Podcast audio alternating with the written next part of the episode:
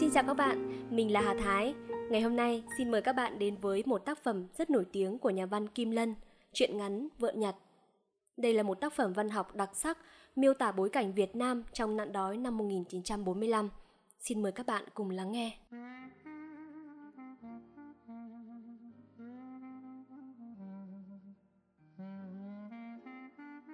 Vợ nhặt Trước kia mỗi chiều, cứ vào lúc trạng vạng mặt người thì chàng đi làm về. Hắn bước ngật ngưỡng trên con đường khẳng khiu luồn qua cái xóm chợ của những người ngụ cư vào trong bến. Hắn vừa đi vừa tủm tỉm cười, hai con mắt nhỏ tí gà gà đắm vào bóng chiều. Hai bên quai hàm bạnh ra, rung rung làm cho cái bộ mặt thô kệch của hắn lúc nào cũng nhấp nhính những ý nghĩ gì vừa lý thú vừa dữ tợn.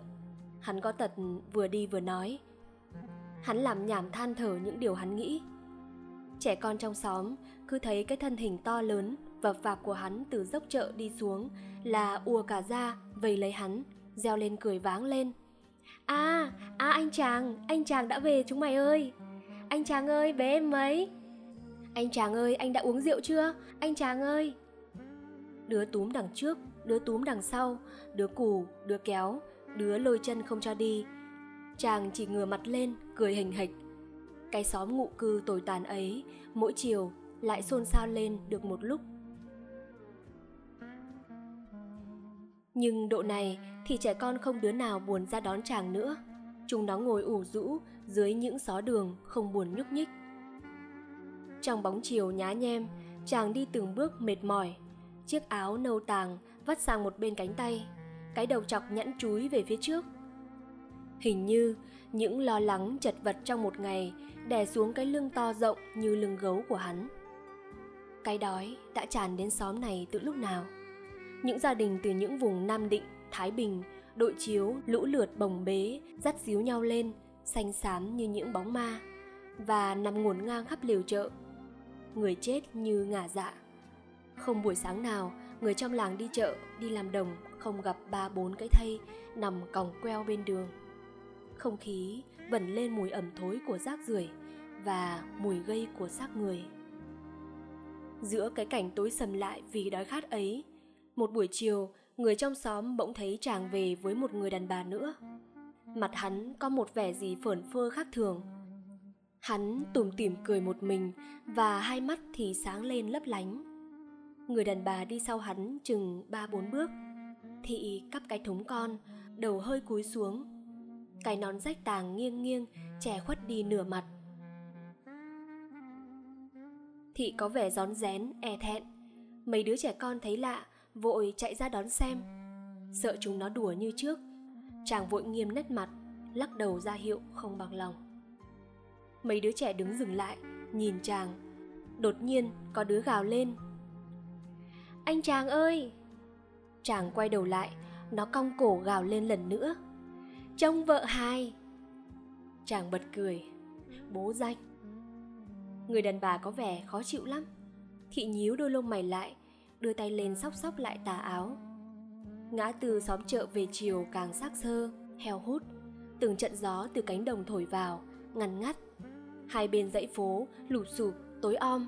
Không nhà nào có ánh đèn, lửa dưới những gốc đà gốc gạo xù xì, bóng những người đói giật giờ, đi lại lặng lẽ như những bóng ma. Tiếng quạ trên mấy cây gạo ngoài bãi chợ cứ gào lên từng hồi, thê thiết. Nhìn theo bóng chàng và bóng người đàn bà lùi thủi đi về bến, người trong xóm lạ lắm. Họ đứng cả trong ngưỡng cửa, nhìn ra bàn tán. Hình như họ cũng hiểu được đôi phần. Những khuôn mặt hốc hác u tối của họ bỗng dưng rạng rỡ hẳn lên có cái gì lạ lùng và tươi mát, thổi vào cuộc sống đói khát, tăm tối ấy của họ. Một người thở dài, người khác khẽ thì thầm hỏi, ai đấy nhỉ? Hay là người dưới quê bà cụ tứ mới lên? Chả phải, từ ngày còn mồ ma ông cụ tứ, có thấy họ mạc nào lên thăm đâu. Quái nhỉ? Im một lúc, có người lại bỗng cười lên rung rúc. Hay là vợ anh cu chàng? Ừ, khéo mà vợ anh cu chàng thật anh em ạ Chồng chị ta thèn thẹn hay đáo đề Ôi chào, rời đất này còn rước cái của nợ đời về. Biết có nuôi nổi nhau, sống qua được cái thì này không? Người đàn bà như cũng biết xung quanh người ta đang nhìn dồn cả về phía mình. Thị cả ngượng nghịu, chân nọ bước díu cả vào chân kia. Hắn cũng biết thế, nhưng hắn lại lấy vậy làm thích ý lắm. Cái mặt cứ vênh lên tự đắc với mình. Người đàn bà cào nhàu câu gì trong miệng, hắn quay lại hỏi, gì hả? Không. Hắn cũng cào nhàu Làm gì mà họ khỏe nhìn thế không biết? Hắn bỗng đứng dừng lại nhìn ngang nhìn ngửa. Này bác Trang, bác Trang. Sau một khuôn cửa tối, một cái đầu chọc thò ra gọi giật giọng. Chàng lật đật quay lại. Về muộn mấy, hãng vào chơi cái đã nào. Chàng đứng lại thoái thác. Thôi, ông để cho đến hôm khác. Cái đầu chọc nháy nháy một con mắt, hất hất về phía người đàn bà hóm hình. Cánh nào đấy? À ha, người quen. Thôi, để hôm khác ông nhé. Hắn quay ngoắt trở ra, lật đật chạy theo người đàn bà, như người xấu hổ chạy trốn. Người đàn bà đã đi đến trước cái miếu cũ, chàng gọi với. Ấy, rẽ lối này cơ mà. Đằng này à? Ừ. Hai người lặng lẽ rẽ xuống một con đường nhỏ. Con đường sâu thăm thẳm, luồn giữa hai bờ tre cao vút. Ở đây vắng vẻ, thoải mái, hắn định nói với thị một vài câu rõ tình tứ mà chẳng biết nói thế nào. Hắn cứ lúng ta lung túng, tay nọ xoa xoa vào vai kia, đi bên người đàn bà. Thị cũng không nói gì, hai con mắt từ lự nhìn ra phía trước. Tiếng gió bên bờ tre rì rào và tiếng lá khô kêu xào xạc dưới bàn chân. Trong một lúc chàng hình như quên hết những cảnh sống ê chề, tăm tối hàng ngày. Quên cả cái đói khát ghê gớm đang đe dọa. Quên cả những ngày tháng trước mặt. Trong lòng hắn bây giờ chỉ còn tình nghĩa giữa hắn với người đàn bà đi bên. Một cái gì mới mẻ lạ lắm, chưa từng thấy ở một người đàn ông nghèo khổ ấy. Nó ôm ấp, mơn man khắp da thịt chàng. Tựa hồ như có bàn tay vuốt nhẹ trên sống lưng. Sắp đến chưa? Người đàn bà chợt hỏi. Sắp. Nhà có ai không? Có một mình tôi mới u. Thị tùm tìm cười. Đã một mình lại còn mấy u, bé lắm đấy. Hắn bật cười. À nhỉ. Câu chuyện xem chừng đã thân thân. Hắn đi sát gần bên thị hơn, ngậm nghĩ một lúc. Chợt hắn giơ cái chai con, vẫn cầm lăm lăm một bên tay, lên khoe. Dầu tối thấp đây này. Sang nhỉ? Khá thôi hai hào đấy nhá đắt quá cơ mà thôi chả cần. Hoang nó vừa vừa chứ. Hắn chặt lưỡi. Vợ mới vợ miếc cũng phải cho nó sáng sủa một tí chứ. Chả nhẽ chưa tối đã rút vào ngay. Hì hì khỉ gió. Thị phát đánh đét vào lưng hắn, khoạm mặt lại. Hắn thích chí, ngửa cổ cười khanh khách. Mấy con chó giật mình, chạy thọt cả vào trong lũy thỏ mõm già sủa váng lên.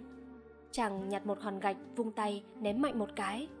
Mẹ, bố chúng mày cắn gì thế? Vẫn chưa đến à? Còn chán. Khiếp. Thị cao mặt lại, dẫy lên. Hắn phỉ cười, cúi xuống nhấc cành rong dấp cổng ra reo lên đây rồi thị lặng lặng theo hắn vào trong nhà cái nhà vắng teo, đứng rúm gió trên mảnh vườn, mọc lổn nhổn những búi cỏ dại. Thị đào mắt nhìn xung quanh, cái ngực gầy lép nhô hẳn lên, nén một tiếng thở dài. Chàng xăm xăm bước vào trong nhà, nhấc tấm phên rách sang một bên, thu dọn những niêu bát, sống áo, vứt bừa bộn cả trên giường, dưới đất. Hắn quay lại nhìn thị cười cười. Không có đàn bà, nhà cửa thế đấy. Thị nhếch mép cười nhạt nhẽo, Chàng vỗ vỗ xuống giường đon đả. Ngồi đây, ngồi xuống đây, tự nhiên. Người đàn bà theo lời hắn Ngồi mớm xuống mép giường.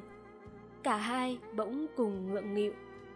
Chàng đứng tây ngây ra giữa nhà một lúc Chợt hắn thấy sợ sợ. Chính hắn cũng không hiểu sao hắn sợ.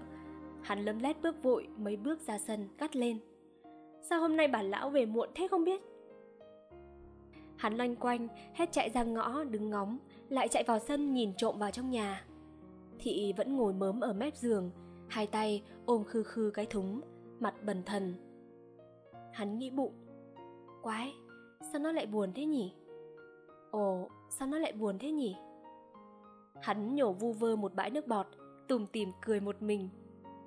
Nhìn thị ngồi ngay giữa nhà, đến giờ hắn vẫn còn ngờ ngợ như không phải thế.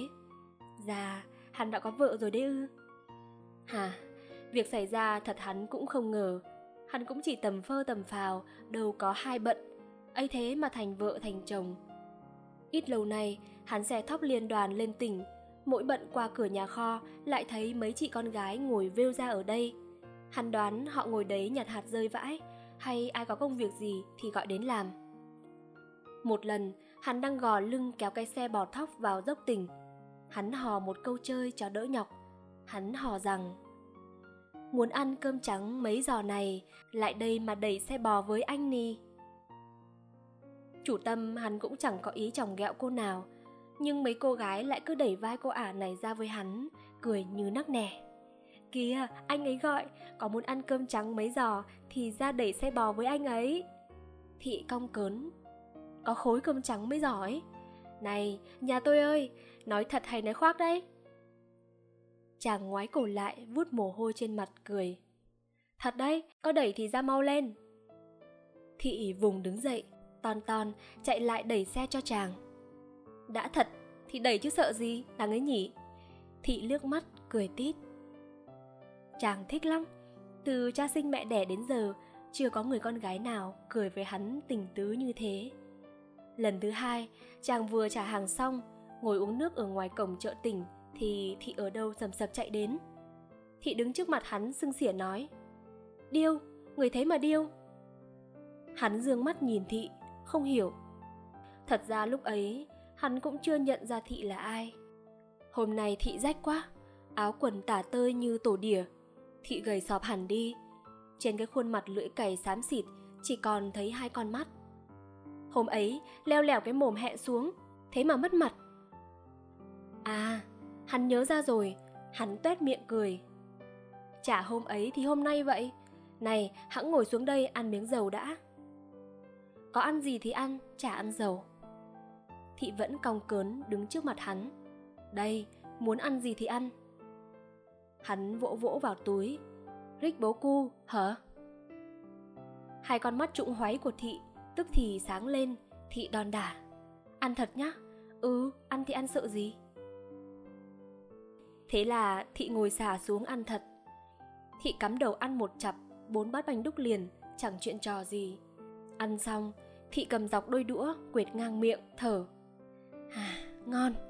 Về chị ấy thấy hụt tiền thì bỏ bố. Hắn cười. Làm đếch gì có vợ? Này nói đùa chứ có về với tớ thì ra khuôn hàng lên xe rồi cùng về. Nói thế, chàng cũng tưởng là nói đùa. Ai ngờ, thị về thật. Mới đầu, anh chàng cũng trợn, Nghĩ, Thóc gạo này đến cái thân mình cũng chẳng biết có nuôi nổi không, Lại còn đèo bòng. Sau không biết nghĩ thế nào, Hắn chặt lưỡi một cái. Kệ. Hôm ấy, hắn đưa thị vào chợ tỉnh Bỏ tiền ra mua cho thị cái thúng con, Đựng vài thứ lặt vặt. Và ra hàng cơm Đánh một bữa thật no nê Rồi cùng đẩy xe bò về Chàng chợt đứng dừng lại lắng tai nghe. Ngoài ngõ có tiếng người húng hắng ho. Một bà lão từ ngoài dặng tre lọng khọng đi vào ngõ. Bà lão vừa đi vừa lầm nhầm tính toán gì trong miệng. Thấy mẹ, chàng reo lên như một đứa trẻ và gọi với vào trong nhà. U đã về đấy. Hắn lật đật chạy ra đón. Hôm nay sao U về muộn thế? Làm tôi đợi nóng cả ruột. Bà cụ tứ nhấp nháy hai con mắt nhìn chàng, chậm chạp hỏi. Có việc gì thế vậy? thì U Hãng cứ vào trong nhà đã nào. Bà lão phấp phòng, bước theo con vào trong nhà. Đến giữa sân, bà lão đứng giữ lại. Bà lão càng ngạc nhiên hơn. Quái, sao lại có người đàn bà nào ở trong ấy nhỉ? Người đàn bà nào lại đứng ngay đầu giường thắng con mình thế kia? Sao lại chào mình bằng U? Không phải con cái đục mà. Ai thế nhỉ? Bà lão hấp háy cặp mắt cho đỡ nhoèn, vì tự dưng bà lão thấy mắt mình nhoèn ra thì phải bà lão nhìn kỹ người đàn bà lần nữa vẫn chưa nhận ra là người nào bà lão quay lại nhìn con tỏ ý không hiểu chàng tươi cười thì u hãng vào ngồi lên giường lên giấc chĩnh trện cái đã nào bà lão lập cập bước vào.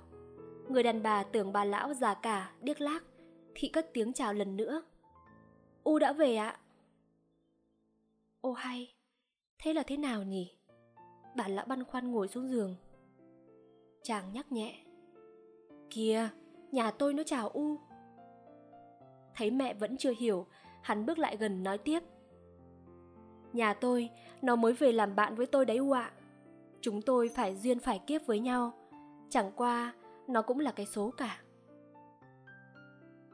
Bà lão cúi đầu nín lặng. Bà lão hiểu rồi. Lòng người mẹ nghèo khổ ấy còn hiểu ra biết bao nhiêu cơ sự. Vừa ai oán vừa xót thương cho số kiếp đứa con mình.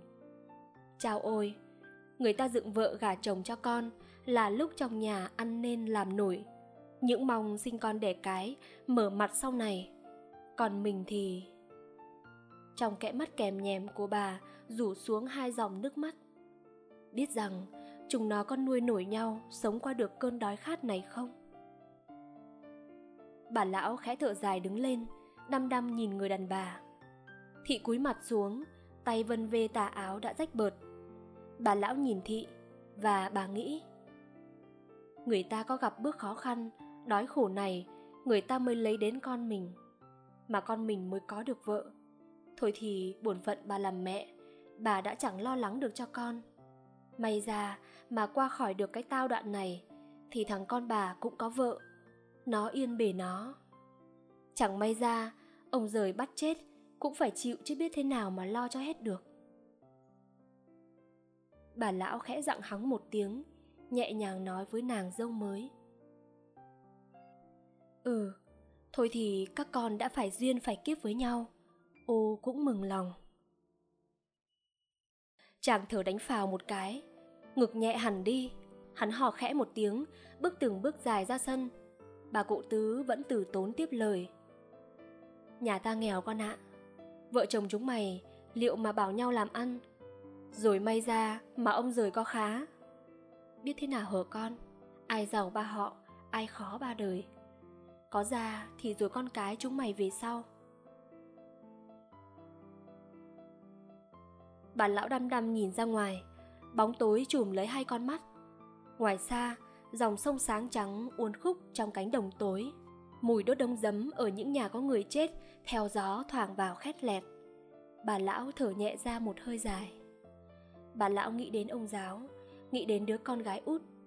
Bà lão nghĩ đến cuộc đời cực khổ, dài dằng dặc của mình. Vợ chồng chúng nó lấy nhau. Cuộc đời chúng nó liệu có hơn bố mẹ trước kia không? Con ngồi xuống đây, ngồi xuống đây cho đỡ mỏi chân. Bà lão nhìn người đàn bà, lòng đầy thương xót. Nó bây giờ là dâu là con trong nhà rồi. Người đàn bà khẽ nhúc nhích, thị vẫn khép nép đứng nguyên chỗ cũ. Bà lão thấp giọng xuống thân mật. Kể có ra làm được dăm ba mâm thì phải đấy. Nhưng nhà mình nghèo, cũng chả ai người ta chấp nhận chỉ cái lúc này. Cốt làm sao, chúng mày hòa thuận là u mừng rồi năm nay thì đói to đấy. Chúng mày lấy nhau lúc này, u thương quá. Bà cụ nghẹn lời không nói được nữa. Nước mắt cứ chảy xuống dòng dòng. Chàng đứng ngoài thấy vậy, hắn bực mình quá, hầm hầm bước vào trong nhà, đánh diêm đốt đèn. Thấy sáng, bà lão vội vàng lau nước mắt ngừng lên. Có đèn đấy à? Ừ thắp lên một tí cho sáng rùa dầu bây giờ đắt gớm lên đấy mày ạ.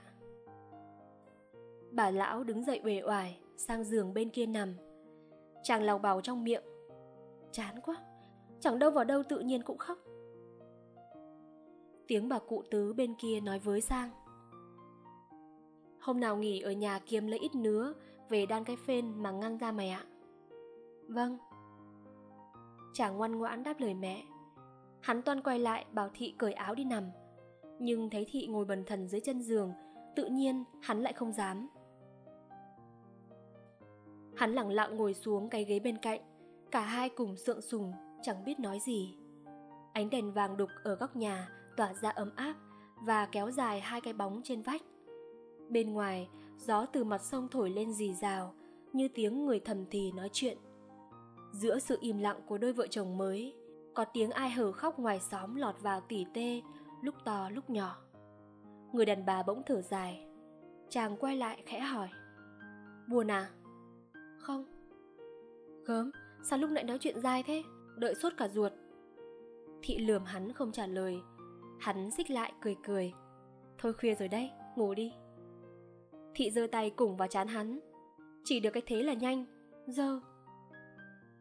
Hắn cười khì khì, vươn cổ thổi tắt phụt ngọn đèn. Trong đêm khuya, tiếng hở khóc tỉ tê nghe càng rõ. Sáng hôm sau, mặt trời lên bằng con sào, chàng mới trở dậy. Trong người êm ái lừng lơ, như người vừa ở trong giấc mơ đi ra. Việc hắn có vợ đến hôm nay, hắn vẫn còn ngỡ ngàng như không phải. Hắn chắp hai tay ra sau lưng, lững thững bước ra sân. Ánh nắng buổi sáng mùa hè, sáng lóa, sói vào hai con mắt còn cay xè của hắn. Hắn chớp chớp liên hồi mấy cái và bỗng vừa chợt nhận ra xung quanh mình có cái gì vừa thay đổi, mới mẻ, khác lạ. Nhà cửa, sân vườn hôm nay đều như được quét tước, thu dọn sạch sẽ gọn gàng. Mấy chiếc quần áo rách như tổ đỉa vẫn vắt khươm mươi niên ở một góc nhà, đã thấy đem ra sân hong. Hai cái áng nước vẫn để khô cong ở dưới gốc ổi, đã kín nước đầy âm áp. Đống rác mùn tung hoành ngay lối đi, đã hót sạch. Ngoài vườn, người mẹ đang lúi húi dậy những búi cỏ mọc nhàm nhở. Vợ hắn quét lại cái sân, tiếng chổi từng nhát kêu sản sạt trên mặt đất. Cảnh tượng thật đơn giản, bình thường, nhưng đối với hắn lại thấm thía cảm động. Bỗng nhiên, hắn thấy hắn thương yêu gắn bó với cái nhà của hắn lạ lùng. Hắn đã có một gia đình. Hắn sẽ cùng người vợ sinh con đẻ cái ở đấy. Cái nhà như cái tổ ấm che mưa che nắng. Một nguồn vui sướng phấn chấn đột ngột tràn ngập trong lòng. Bây giờ, hắn mới thấy hắn nên người. Hắn thấy hắn có bổn phận phải lo lắng cho vợ con sau này. Hắn sầm sầm chạy ra giữa sân. Hắn cũng muốn làm một việc gì để dự phần tu sửa lại căn nhà. Bà cụ tứ chợt thấy con dài đã dậy. Bà lão nhẹ nhàng bảo nàng dâu anh ấy dậy rồi đấy con đi dọn cơm ăn chẳng muộn. Vâng. Người đàn bà lẳng lặng đi vào trong bếp. Chàng non thị hôm nay khác lắm. Rõ ràng là người đàn bà hiền hậu, đúng mực, không còn vẻ gì trao chát trọng lòn như mấy lần chàng gặp ở ngoài tỉnh.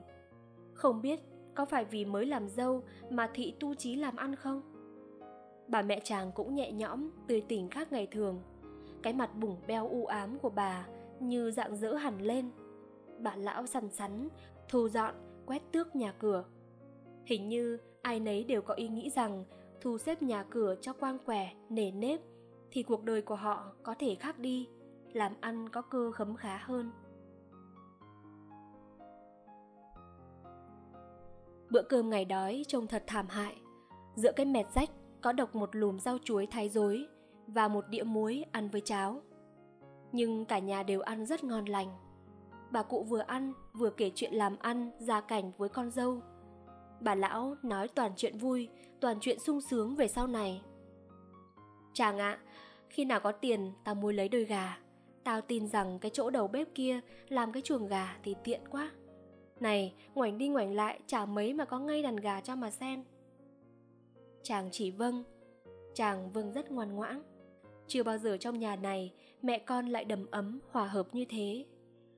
Câu chuyện trong bữa ăn đang đà vui, bỗng ngừng lại. Niêu cháo lỏng bõng, mỗi người được có lưng lưng, hai bát đã hết nhẵn. Bà lão đặt đũa bát xuống, nhìn hai con vui vẻ Chúng mày đợi u nhá Tao có cái này hay lắm cơ Bà lật đật chạy xuống bếp Lễ mễ bưng ra một cái nồi Khói bốc lên nghi ngút Bà lão đặt cái nồi xuống bên cạnh mẹt cơm Cầm cái môi vừa khuấy khuấy cười Chè đây Bà lão múc ra một bát. Chè khoán đây, Ngon đáo để cơ. Người con dâu đón lấy cái bát, Đưa mắt lên nhìn, Hai con mắt thị tối lại, Thị điềm nhiên và vào miệng. Chàng cầm bát thứ hai mẹ đưa cho, Người mẹ vẫn tươi cười đon đả. Cám đấy mày ạ. Ngon đáo để cứ thử ăn mà xem. Xóm ta, khối nhà còn chả có cám mà ăn đấy. Chàng cầm đôi đũa gợt một miếng bỏ vội vào miệng. Mặt hắn chun ngay lại, miếng cám đắng chát và nghẹn bứ trong cổ. Bữa cơm từ đấy, không ai nói câu gì. Họ cắm đầu ăn cho xong lần. Họ tránh nhìn mặt nhau, một nỗi tủi hờn len vào tâm trí mọi người. Ngoài đình, bỗng dội lên một hồi trống, dồn dập, vội vã. Đàn quạ trên những cây gạo cao chót vót ngoài bãi chợ, hốt hoảng bay vù lên lượn thành từng đám bay vần trên nền trời như những đám mây đen. Người con dâu khẽ thở dài, thị nói lý nhí trong miệng. Chống gì đấy u nhỉ? Chống thúc thuế đấy. Đằng thì nó bắt chồng đay, đằng thì nó bắt đóng thuế. Rời đất này, không chắc đã sống được qua đâu các con ạ. Bà lão ngoảnh vội ra ngoài, bà lão không dám để con dâu nhìn thấy bà khóc.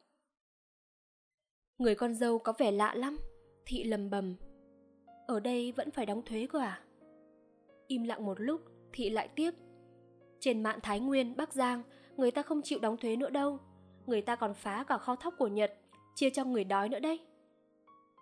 Chàng thần mặt ra nghĩ ngợi, cái mặt to lớn bặm lại, khó đăm đăm.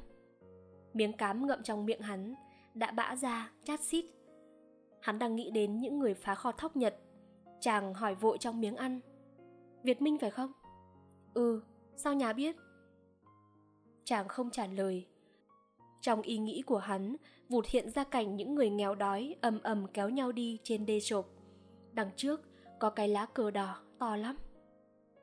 Hôm ấy, hắn láng máng nghe người ta nói, họ là việt minh đấy. Họ đi cướp thóc đấy. Chàng không hiểu gì, sợ quá. Kéo vội xe thóc của liên đoàn, tắt cánh động đi lối khác. À ra họ đi phá kho thóc chia cho người đói.